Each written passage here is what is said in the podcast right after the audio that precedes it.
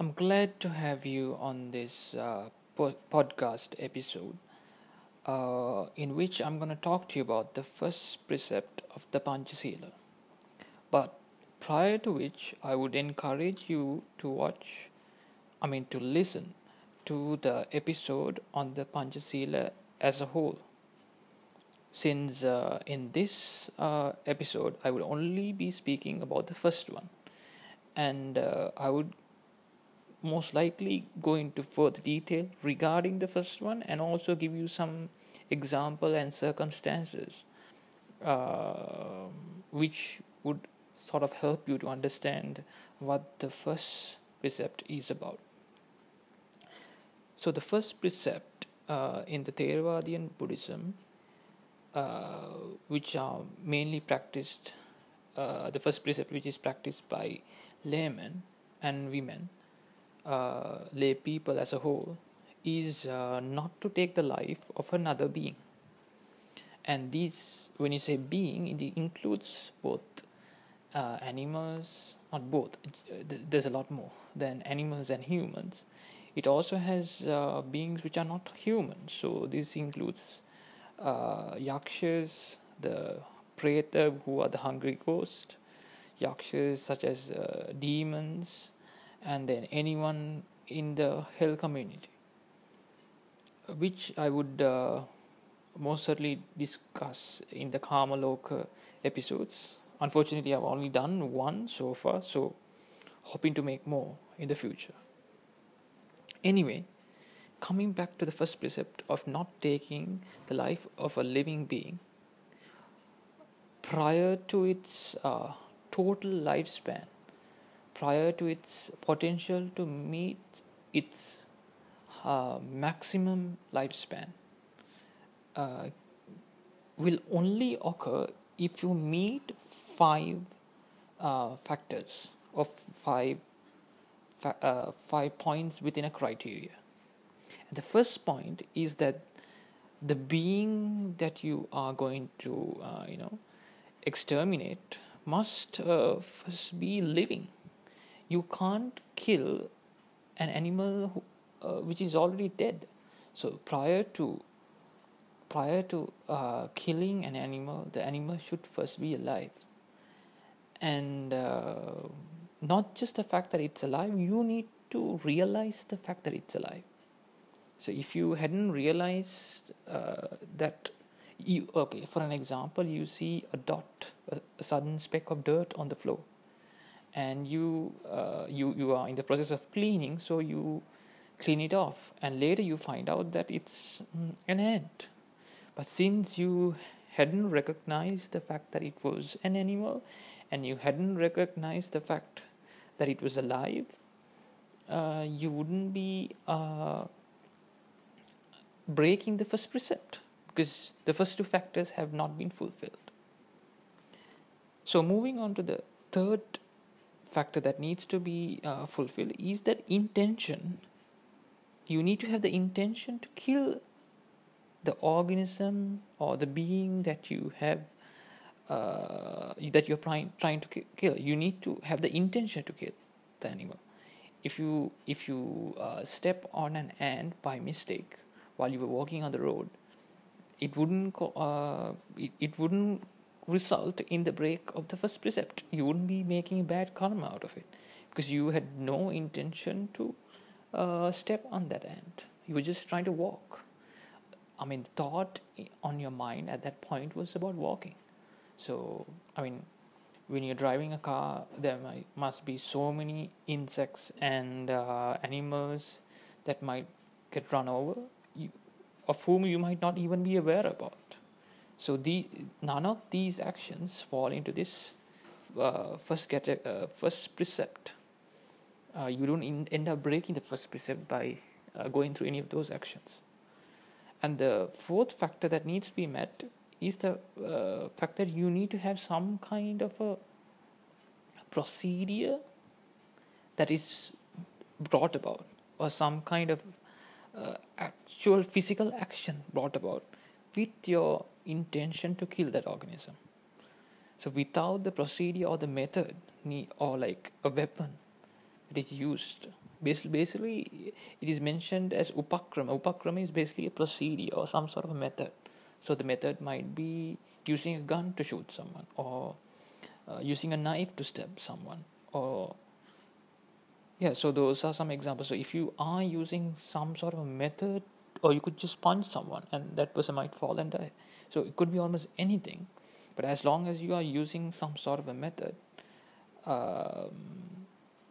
you could end up hurting someone. And this is the fourth point. So far I have mentioned four, and let me repeat them once again. You need to realize, the organism first must be alive. I need to realize the fact that it's alive. And then you need to have the intention to kill that organism. And you need to use a method to kill that organism. And the last step being, the being must die due to your actions of trying to harm it. So if there were two birds sitting on your porch, and you want to shoot one of them. So say you want to shoot bird number one, and you aim at the right bird and you shoot. But for some reason, you lose your aim, probably because your hands weren't steady, and you end up shooting the second bird. At this point, the precept isn't broken, because you were planning to kill the first one, but you ended up killing the second.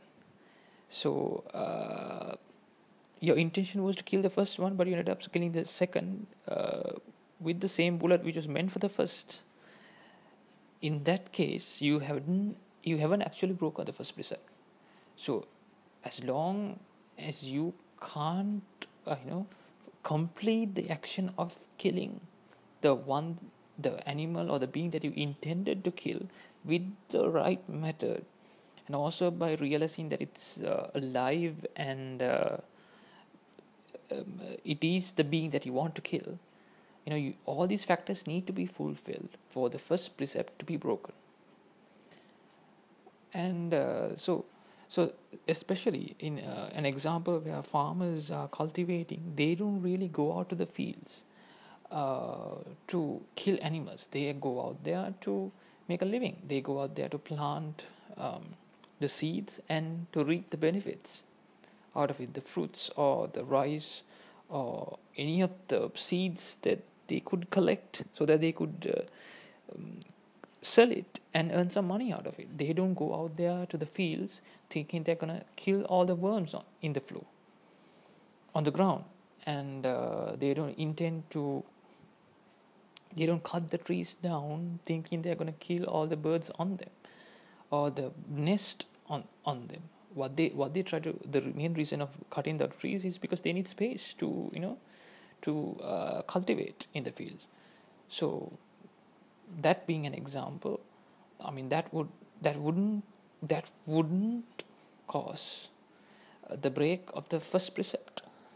The first precept would not be affected in such a situation. But if you were a farmer who had cattle, and for some reason one of the cows probably fall ill or something, and then you decide that it's best to kill the cow before it naturally dies, yes, you're definitely breaking the first precept, because you are sort of limiting the full potential of that animal.